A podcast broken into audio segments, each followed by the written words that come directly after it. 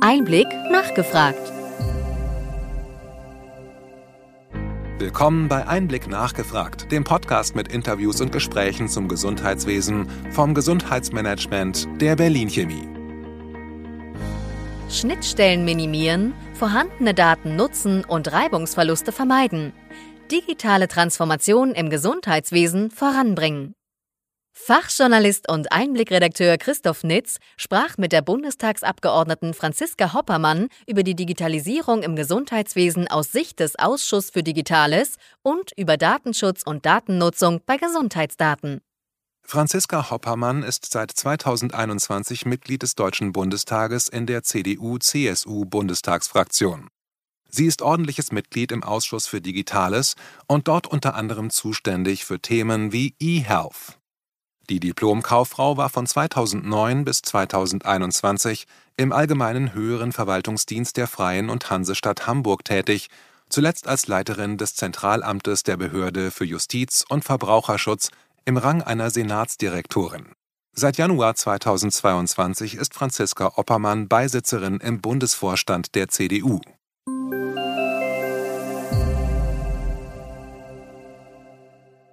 Schönen guten Tag, Frau Hoppermann. Schön, dass Sie Zeit finden für den Einblick-Podcast. Sie sind Mitglied im Ausschuss für Digitales, der seit dieser Legislatur ja ein vollwertiger Ausschuss ist und sind dort Berichterstatterin für die Gesundheitsthemen. Unsere Hörerinnen und Hörer interessiert natürlich, wie die Zusammenarbeit mit dem Bundesministerium und wie die Einbindung Ihres Ausschusses in die gesamten Themen der Digitalisierung im Gesundheitswesen sind. Ja, freue mich sehr auf das Gespräch. Herzlichen Dank für die Einladung. Genau. Also meine erste Frage wäre, wie ist denn die Zusammenarbeit zwischen Ihrem Ausschuss Digitales und dem Gesundheitsausschuss beziehungsweise dem Ministerium eben gerade in den Fragen der Digitalisierung? Ja, der Digitalausschuss ist natürlich ein Querschnittsthema-Ausschuss. Ne? Also wir haben relativ selten tatsächlich Themen, Gesetzesentwürfe, Anträge, die in der Federführung im Digitalausschuss liegen, sondern es ist häufig so, dass wir mitberatender Ausschuss sind. Das heißt, es ist bei den Gesundheitsthemen in der Regel so, dass der Gesundheitsausschuss federführend ist und wir mitberatend sind im Digitalausschuss. Und es ist natürlich auch so, dass in den Themen aus dem Digitalministerium, also das heißt BMDV, also für Digitales und Verkehr, wenn da umfangreichere Drucksachen kommen, also wie die Digitalstrategie, in der auch das BMG eine Rolle gespielt hat, weil sie da drin vorkommen, dann sozusagen sind wir natürlich auch dabei, diesen Aspekt mit zu beraten. Und Sie sind ja, wie erwähnt, äh, Berichterstatterin für diese Gesundheitsthemen, die in Ihren Ausschuss kommen. Im November hatten Sie zum Beispiel äh, das Thema der Konnektoren, das ja auch bis auf die Titelseiten und in die Medien geschafft hat. Ähm, wie ist denn da so Ihre Einschätzung zum Vorgehen in diesem Themenbereich? Also ich habe bei diesen ganzen Digitalthemen, äh, die den Gesundheitssektor betreffen, nicht das Gefühl, dass da irgendjemand übergeordnet steuert oder dass das BMG da eine steuernde Funktion einnimmt, sondern ich habe immer so ein bisschen das Gefühl, dass sie Jahre hinterherhinken gefühlt. Also so macht es den Eindruck, eher so ein bisschen überrascht sind davon, dass da mehrere äh, ähm, große Player, die in dem Gesundheitssektor damit zu tun haben, ehrlich gesagt auf eine Vernetzung durch das Ministerium warten. Wir haben ja da immer unterschiedliche große Bereiche, die betroffen sind. Also beim Konnektorentausch sind ja dann irgendwie die niedergelassenen Ärzte, wo man halt mal gucken muss, welche Rolle spielt in diesem Punkt dann das Gesundheitsministerium. Also das ist immer so ein bisschen das, was mich so ein bisschen erstaunt. Das kann man ja dann weiter definieren, auch bei so Themen wie das elektronische Rezept oder die elektronische Patientenakte, habe ich nicht das Gefühl, dass das Gesundheitsministerium der Motor für die Themen ist, sondern eher hinterherhinkt und überrascht ist, dass man sie anguckt, was sie denn da zu tun gedenken, dass sie da eine steuernde, managende Rolle haben. In dem Bereich verwundert es ja, weil immerhin sind ja einige Akteure zum Ministerium dazugestoßen, zum Beispiel Frau Dr. Susanne Otzikowski, die ja durchaus digitale Expertise mitbringen. Wünschen Sie sich von Ihrer Sicht, dass es da koordinierter auch mit Ihrem Ausschuss vorangeht oder wo sind so Ihre Punkte, wo man das Verfahren verbessern könnte? Ja, also äh, ich glaube, dass das auch viel mit der Rolle des Ministers tatsächlich auch zu tun hat in der Frage, wie sehr nimmt er seine Entscheidungs- und Steuerungsrolle wirklich wahr. Weil es ist schon so, das sieht man ja auch am äh, Gesundheitsminister Lauterbach, dass er ja in bestimmten Themen, die so seine Herzensthemen sind, auch sehr öffentlichkeitswirksam auftritt. Aber dass diese Fragen eher so phrasenhaft begleitet werden und nicht so wirklich ähm, Druck dahinter steht, dann da voranzukommen.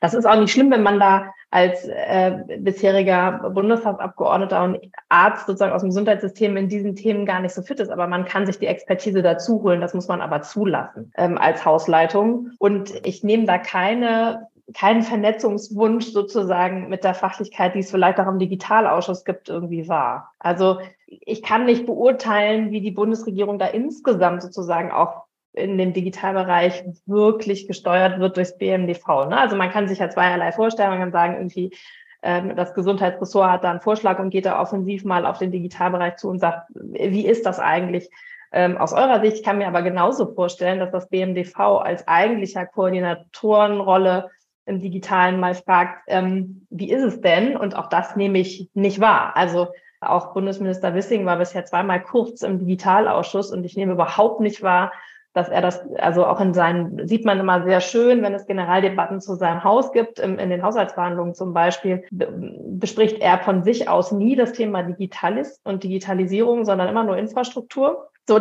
dass ich da auch den Eindruck gewinne, es hat jetzt irgendwie keine Priorität und es gibt keine insgesamte Steuerungsidee. Das ist auch das, was wir ja immer bemängeln als Unionsfraktion in der Digitalpolitik. Aus meiner Sicht hat es da am Anfang der Legislaturperiode einen Webfehler gegeben, den wir jetzt leider in den nächsten, also in der gesamten Legislaturperiode, also verbleibenden drei Jahren noch haben werden.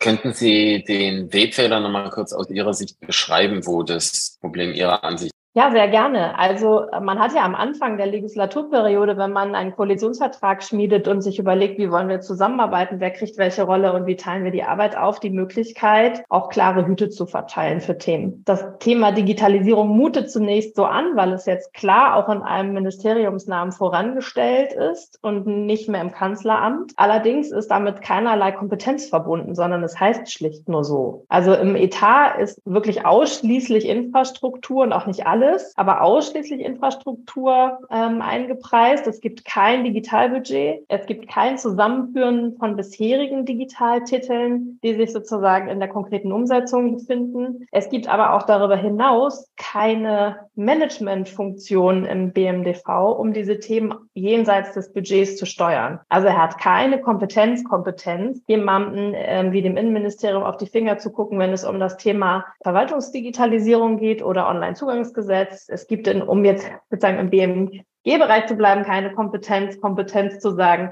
so, ähm, liebes BMG, wie weit seid ihr denn mit dem E-Rezept? Das ist der Projektumsetzungsstand. So, das ist aus meiner Sicht der Webfehler und das ist jetzt festgeschrieben für diese Legislatur so. Und es ist, äh, also, wenn Herr Wissing da etwas machen will, dann ist er in der bittenden Rolle und hat keine Kompetenz, das umzusetzen. Das war noch ähm, mit der Staatsministerin im Kanzleramt sogar noch äh, mit mehr Wumms, so heißt das ja jetzt, versehen gibt aber ja, äh, sagen wir mal, im Gesundheitsbereich sehr viele Themen, die sehr viele Menschen im Land einfach umtreiben. Und Digitalisierung im Gesundheitswesen ist ja auch, sagen wir mal, einer der Bereiche, wo Digitalisierung zwingend notwendig ist, weil es geht ja auch um Krankenhausreform. Es geht um Aufrechterhaltung der Versorgung in der Fläche, wo durch die Tatsache, dass eben dort die Babyboomer als niedergelassene Ärzte jetzt in Rente gehen und es zu wenig Nachwuchs gibt, da gibt es eigentlich sehr viele Baustellen, wo Digitalisierung helfen könnte. Und konkret ist ja eigentlich eher so, dass es etwas rum rumpelt. Was würden Sie sich wünschen? Wie sollte man da rangehen?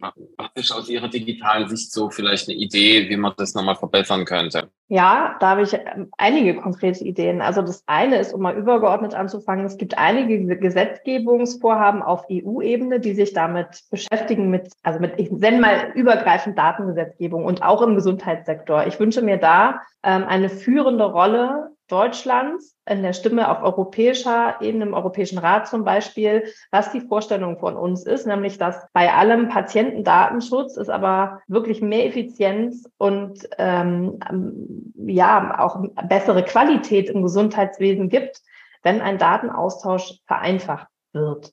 Also die absurde Situation, dass sie vom Orthopäden mit einer CD-ROM mit ihren Bildern draufgehen, um damit zum nächsten Facharzt zu laufen, die sie selber zu Hause höchstens noch in ihrer Playstation lesen können, wenn sie Kinder haben, die eine Playstation benutzen. Ähm, ist absurd, ja. Und ähm, also es würde das Gesundheitswesen wirklich deutlicher, äh, deutlich effektiver machen und das muss auf europäischer Ebene eingefasst werden in die, in die Datengesetzgebung. So und ähm, auf der anderen Seite muss man die unterschiedlichen Akteure im Gesundheitswesen zusammenholen, um diese Vernetzung gerade auch auf, äh, in, in der Kommunikation und im Datenaustausch möglich zu machen. Also das fängt an ähm, mit den Krankenkassen und den Krankenhausverbänden und den Ärzten und den Pflegeeinrichtungen. Also warum muss es muss denn ein äh, zu Pflegender im Pflegeheim, wenn er ins Krankenhaus verbracht werden muss, mit einem ausgedruckten Transportschein auf dem Bauch da liegen, weil er sonst nicht ins Krankenhaus gebracht werden kann, weil die Krankenkasse sonst die Kosten nicht übernimmt? Warum kann ich innerhalb eines Krankenhauses unterschiedliche Fachabteilungen nicht von denselben Blutlaborwerten profitieren lassen, die ich erhoben habe. So, also das ist äh, so bis hin zu, warum sind äh, Pflege- und, und Alteneinrichtungen nicht mit äh, flächendeckendem WLAN ausgestattet, was nicht nur den Gesundheitszustand der Bewohner verbessert, weil sie ganz anders kommunizieren können. Wir erinnern uns an die Corona-Pandemie und die Einschränkungen, wo vor allem ja auch wirklich viele ältere Menschen ganz schnell gelernt haben, digital ist es möglich, mit meinen Angehörigen Angehörigen und Freunden äh, zu kommunizieren. Also bei uns ist es so, dass meine Schwiegermutter am besten mit den Enkeln über WhatsApp kommuniziert. Das hat natürlich in Corona ganz anders zugenommen. Dafür ist es aber erforderlich, dass ich WLAN-Zugang in den Einrichtungen habe. Und zwar nicht so, dass jeder Bewohner für sein Zimmer einen extra WLAN-Router anschaffen muss. Und da würde auch natürlich parallel auch die Arbeit in den Einrichtungen erleichtern, Visite ähm, sozusagen mit direktem Online-Zugang zu machen. Also dafür muss man die Akteure, glaube ich, zu Digitalgipfeln im Gesundheitssektor zusammen zusammenholen, bis hin zu wirklich Auswirkungen ja im Forschungsbereich. Wenn Sie in der Gesundheitsforschung unterwegs sind, haben Sie es fast ausschließlich mit amerikanischen Firmen zu tun, weil bei uns der Zugang zu Forschungsdaten einfach schwierig ist. Und auch das ist eine Frage von Standortvorteil und Innovationsfähigkeit von Deutschland und Europa. Und ich glaube, dass wir da in großem Eigeninteresse dafür sorgen müssen, dass das hier besser wird.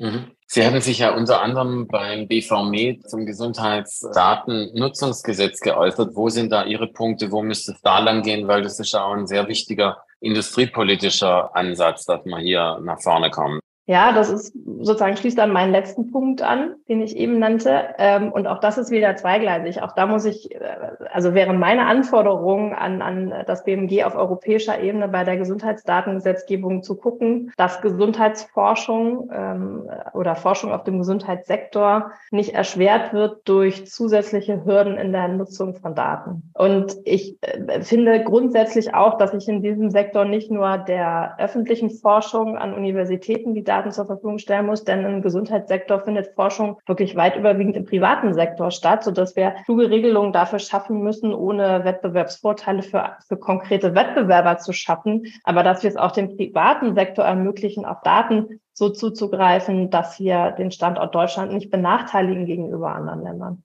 Sie sind im Ehrenamt im Vorstand vom CNETZ. Das ist die Digitalen innerhalb der Union, die Sie dort versammelt haben, um das Thema nach vorne zu bringen. Wenn Sie jetzt mal aus der Sicht sehen, was wünschen Sie dem Gesundheitssektor? Äh, was könnte man denn digitaler machen? Wo sind so jetzt aus dieser Sicht Ihre Punkte, die man dringend angehen sollte? Ach, das ist eine wunderschöne Wünsch dir was Frage äh, für die Zukunft. Ich wünsche mir wirklich eine niedrigschwellige digitale Kommunikation im Gesundheitsbereich quer über alle alle Akteure und auch hin äh, von den Patientinnen und Patienten aus. Also warum muss ich mir immer einen halben Tag Urlaub nehmen, wenn ich bei einem Facharzt ein Rezept abholen und einlösen äh, will, weil meine Karte vor Ort in der Praxis eingelesen werden muss und ich dann ein ausgedrucktes Rezept im Zweifel in die Hand gedrückt bekomme. So, also wir können, glaube ich, wir brauchen eine digitale Kommunikation und einen Austausch der relevanten Daten. Ich hätte gerne ein Cockpit sozusagen, wo sämtliche Daten zusammengefasst sind, wie das in anderen europäischen Ländern so ist, wo ich als, als Patientin selber freigeben kann, wer darf auf meine Daten zugreifen, sodass mir im Zweifel viel schneller geholfen werden kann, wenn ein äh, neuer Arzt oder eine neue Ärztin auf mich trifft und äh, wo die Kommunikation zwischen den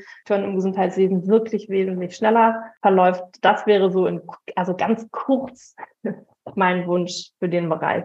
Gut, kommen wir vom Wünsch dir was zur Schlussfrage. Wo sehen Sie äh, die Digitalisierung im Gesundheitswesen im Jahr 2025, sagen wir mal im September, wenn die regulären Bundestagswahlen anstehen? Also das ist eine schwierige Frage. Ich befürchte, dass wir da nicht so richtig viel Schritte vorangekommen sind, weil ich keine wirkliche Bewegung in dem Bereich sehe. Würde mir das aber ganz anders wünschen. Also ich würde mir wünschen, dass wir im Sinne der Betroffenen und Arbeitenden im Gesundheitssektor einen großen Schritt hin zu sicherer Kommunikation und sicherem Datenaustausch gekommen sind. Ich wünsche allen aber wirklich von Herzen viel Erfolg, weil ich glaube, es würde und ist für uns als Gesellschaft extrem wichtig, sehe das aber mit großer Skepsis. Ja, Frau Hubermann, vielen Dank für das Gespräch. Sehr gerne, ich danke Ihnen.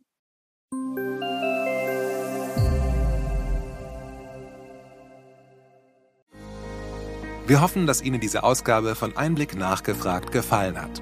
Bitte schicken Sie uns gerne Anregungen und Fragen an gesundheitsmanagement at berlin-chemie.de. Sie finden unsere Kontaktdaten auch in den Show Notes. Wir empfehlen Ihnen für den schnellen Überblick der Trends im Gesundheitswesen unseren wöchentlichen Einblick-Podcast sowie unseren Einblick-Newsletter. Alles im Netz unter einblick-newsletter.de.